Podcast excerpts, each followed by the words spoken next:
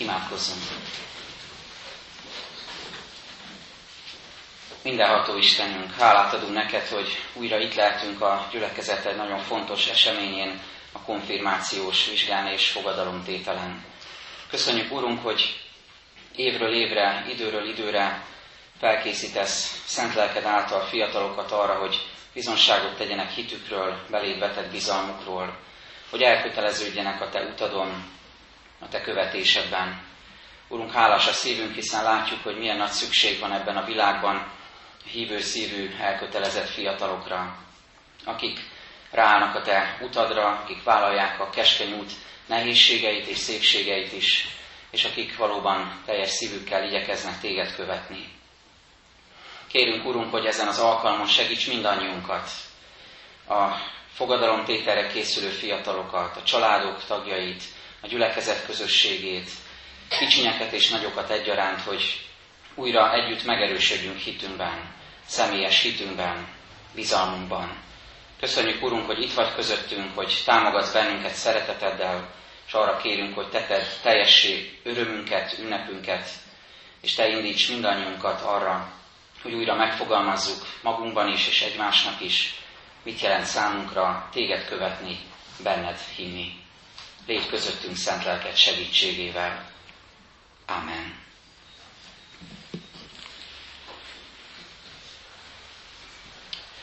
Szeretett testvéreim, hallgassátok meg azt az egyetlen igeverset, amit biztatásként, bátorításként és lelkünk épülésére olvasok Pál Apostolnak Timóteushoz írott első leveléből, a negyedik rész 12. verséből. Senki megnevessen ifjú korod miatt, hanem légy példája a hívőknek beszédben, magaviseletben, szeretetben, hitben, tiszta életben. Ez Isten igéje. Nagyon sok embernek van példaképe a világban, olyas valaki, akit tisztel, akit, akire felnéz, akinek van valami olyan teljesítményét látja a szem előtt példaként, követendő példaként, amit ő is szeretne megvalósítani, akinek az élete, személyisége magával ragadó, valamiért vonzó. Vannak ilyen példaképeink, és talán nektek is, kedves konfirmandus fiatalok, vannak ilyen példaképeitek, meg mindannyiunknak lehetnek ilyenek. Például egy sportoló, akinek a teljesítménye nagyon meghatározó, valakinek a számára híres sportoló, vagy egy zenész, egy rockstar, egy hip-hop énekes, nem akarok példákat mondani, mert nem akarom lejáratni magam, hogy olyat mondok, aki így 30 évvel ezelőtt is már lejárt, tehát hát valaki, aki, akire esetleg felnéztek, milyen jó lenne ilyen sztárnak lenni, vagy esetleg egy művész, egy író, egy költő, egy színész, egy festő, aki, akinek a teljesítménye magával ragadó, vagy a látásmódja vonzó számotokra, vagy egy tudós, egy feltaláló, akinek valami korszakalkotó, zseniális ötletet támadt, és látom Levent arc rögtön felvillanyozott. Szóval egy feltaláló, akinek a teljesítménye meghatározta egy kornak, egy kor társadalmának az életét. Esetleg egy regénynek, vagy egy mesének a kitalált hőse, aki valójában nem létezik, de mégis vonzó lehet számunkra a személyisége és a teljesítménye.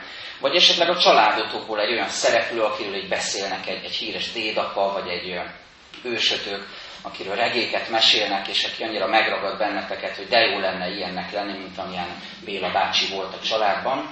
Nekem is vannak ilyenek, beszélik, hogy egyik dédapám vagy ukapám, inkább déd, az első világháborúból nagyon messziről több ezer kilométeren keresztül gyalogolt haza az orosz hadifogságból, és mindvégig hajtotta előre a családja és a hazája iránti szeretet, közben több fagyási sérülést is szenvedett, de végül célhoz ért és hazaérkezett.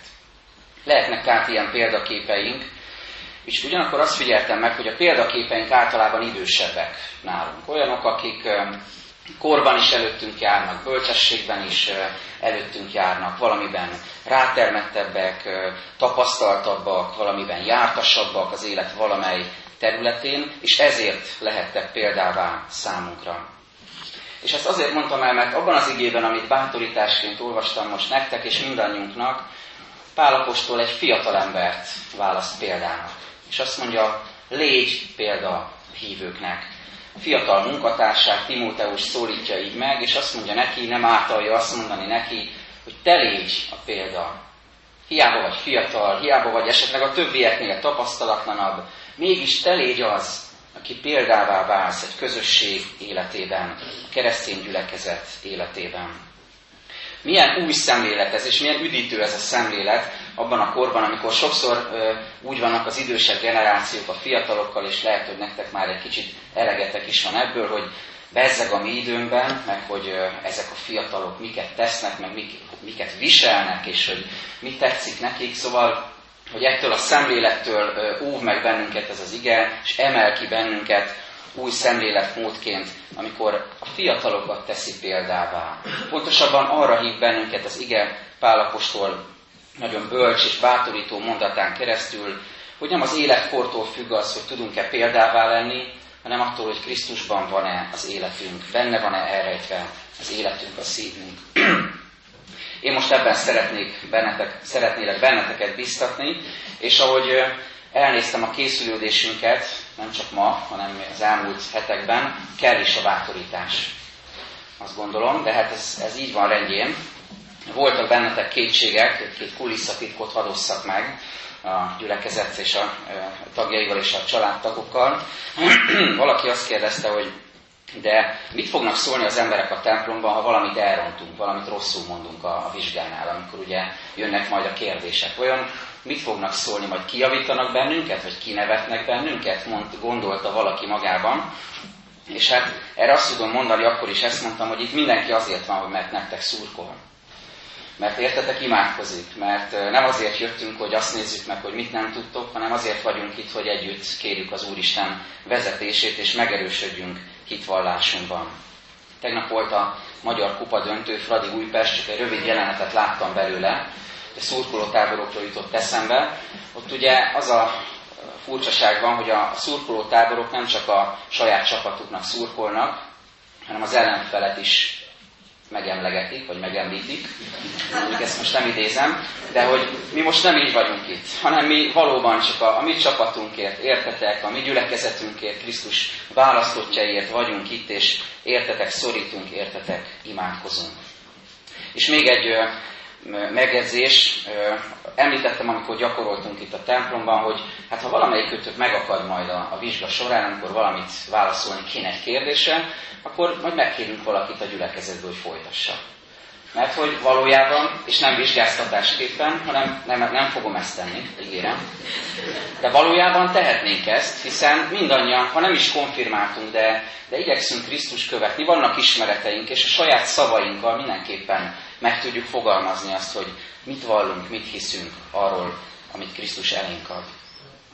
És akkor most röviden a bátorítást hadd tolmácsoljam, amit Pál elmond Timóteusnak. Azt mondja, légy példa, azt a görög szót használja a Szentírás, hogy typosz, de úgy ismerősebb, hogy típus. Ezt mindannyian ismerjük, különböző nyelvi fordulatainkban használjuk ezt a kifejezést, hogy típus. Például, ha Leventét kérdeznénk, akkor bizonyára el tudnám mondani, milyen típusú harci gépeket és vadászgépeket ismer az első meg második világháborúból, és egészen pontos típusszámokat is kaphatnánk tőlem. Vagy hogyha mondjuk Misit kérdeznénk, akkor lehet, hogy el tudnám mondani, hogy milyen típusú futócipőt érdemes venni, ha az ember komolyan gondolja az atlétikát.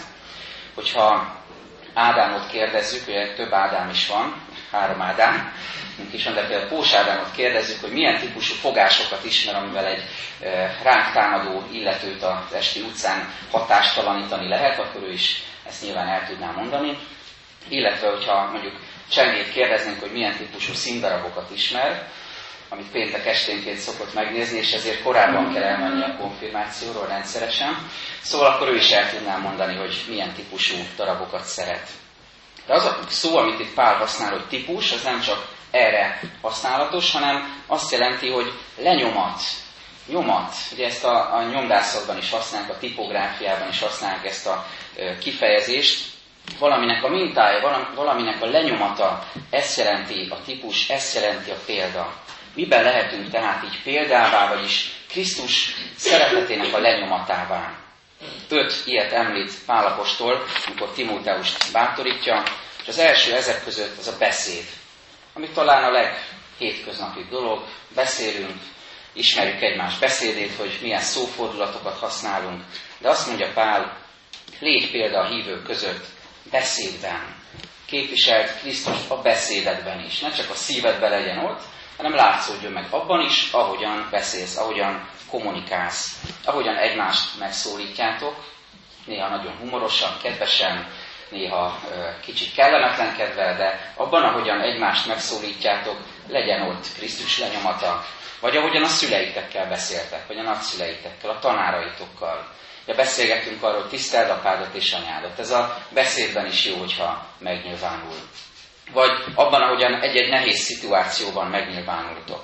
Biztos ismeritek a történetet, hogy egy kisgyermek támasztja a kerítést, és ott látja, hogy a tiszteletes bácsi javítja a kerítést, és hát nézi, nézi a gyerek, megkérdezi a lelkész bácsi, hogy hát te mit nézel itt, édesfiam? Mire a kisfiú azt mondja, hogy hát én semmit, csak azt nézem, hogy ha a Tiszi bácsi rájut a újjára a kalapáccsal, akkor mit fog mondani. Beszélünk, az nem csak szép és magasztos pillanatokban, fontos, hogy példává legyen, hanem olyankor is, amikor az újunkra ütünk, olyankor is, amikor nehéz helyzetekbe kerülünk. Vagy ahogyan Istenhez szólunk, vagy Istenről szólunk, ahogyan ti is most ezt fogjátok tenni a bizonságtételben. Azt mondja Jézus, a szív teljességéből szól a száj, vagyis amivel tele vagyunk, azt szóljuk, és úgy tudunk beszélni, így válhatunk példává. Aztán azt is mondja Pál, hogy légy példa a magaviseletben. Másrészt, másként fogalmazva a magatartásban. Nem tudom, kinek milyen a magatartás jegye, fiúknak nem biztos, hogy annyira ötös felé hajlik, de Leventének ötös, nagyszerű. Szóval a magaviseletről beszél itt, a magatartásról, az életmódunkról beszél itt Pálapostól. De nem csak arról, hogy egyes helyzetekben hogyan viselkedünk, milyen a magatartásunk mondjuk kémia órán, vagy a szünetekben, az iskolában, hanem arról is beszél itt Pál, hogy mit tartunk fontosnak, milyen az életünk irányultsága, milyen a magaviseletünk, milyen az életmódunk, az életvezetésünk, mire szánsz időt, mire használod fel a tehetségedet, a talentumaidat, hogyan élsz a lehetőségeiddel, hogyan mutatkozik meg a magaviseleteden, az életeden, hogy te valóban Krisztus tartod a legfontosabbnak. És ez bizony felelősség, és ugyanakkor lehetőség is. Egyszer egy hittanos kisgyerek hallgatta Jézusról szóló tanítást, és amikor hallgatta, hallgatta, felderült egyszer csak az arca, hogy hallotta Jézusról szóló tulajdonságokat, Jézus tanításait, hogy Jézusnak milyen volt a magatartása, magaviselete az emberek között, és hogy felderült az arca, azt mondta a hitoktatónak, hogy én ismerem ezt a bácsit, ott lakik az utcánkban. Hogyha a te életed, ha mi életünk olyan, hogy ez Krisztussal mutat, abban Krisztus lenyomata jelenik meg, akkor valaki, aki megnézi a te életedet, nem csak téged fog látni, hanem rajtad keresztül magát, az Urat. Azt is mondja Pál tovább folytatva Timóteus bátorítását, hogy légy példa a szeretetben. És itt az agapé szót használja, vagyis a Krisztusi szeretetről beszél.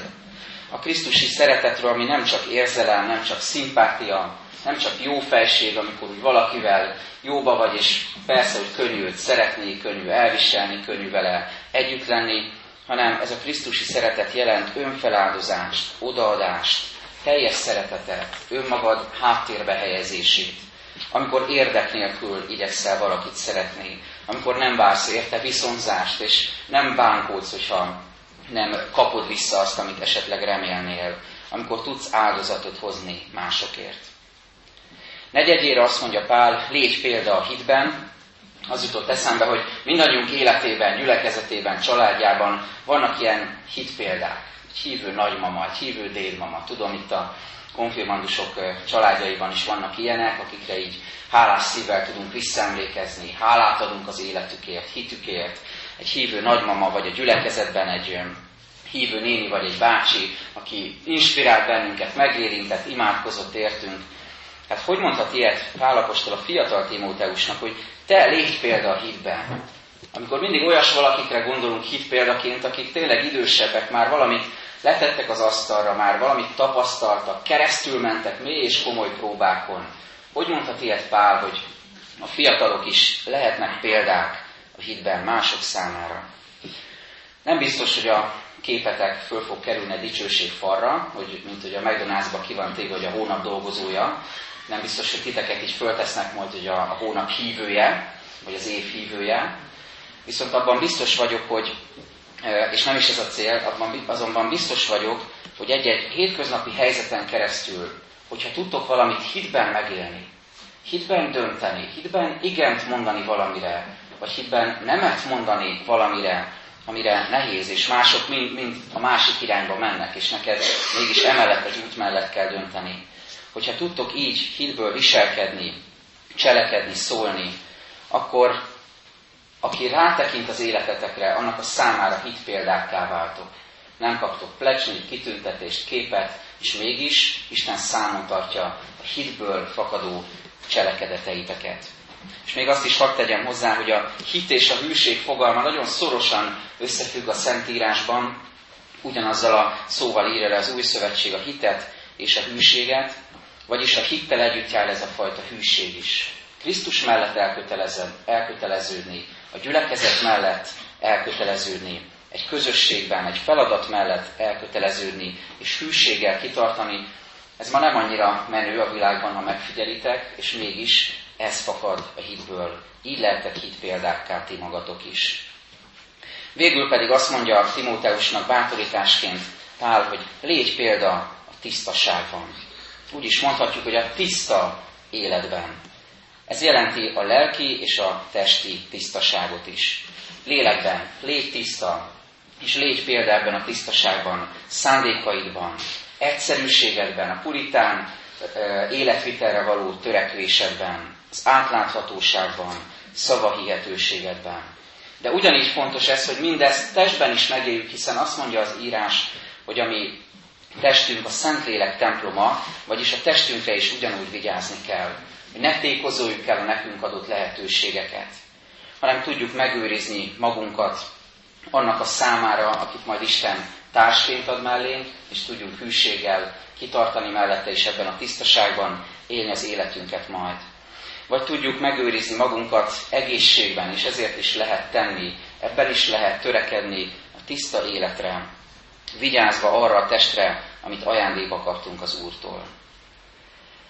Hadd fejezzem be azzal, hogy egy, egyszer egy parasztasszony ment haza a templomból, és az unokája kérdezte tőle, hogy miről szólt a prédikáció. És parasztasszony elgondolkozott, és azt mondta, hogy hát arra nem pontosan emlékszem. És a unokája visszakérdezett, hát minek jársz a templomba, nem tudod elmondani, hogy miről szólt az ige hirdetés.